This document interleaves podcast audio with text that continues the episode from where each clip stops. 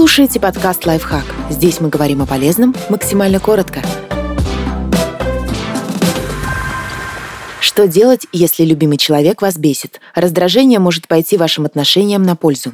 Проанализируйте, как раздражение влияет на вашу пару. Стоит подумать, действительно ли во всем виноваты именно раздражение, или дело в тех проблемах, которые за ним скрываются. Невынесенный мусор или систематически разбрасываемые носки могут оказаться только верхушкой айсберга. А на самом деле все это – проявление лени и безразличия, которое говорит о том, что партнер безответственный, не уважает ваш труд, не хочет вкладываться в отношения и делить с вами домашние обязанности. И в таком случае вас тревожит и злит именно это. А значит, нужно решать саму проблему, а не ее симптомы.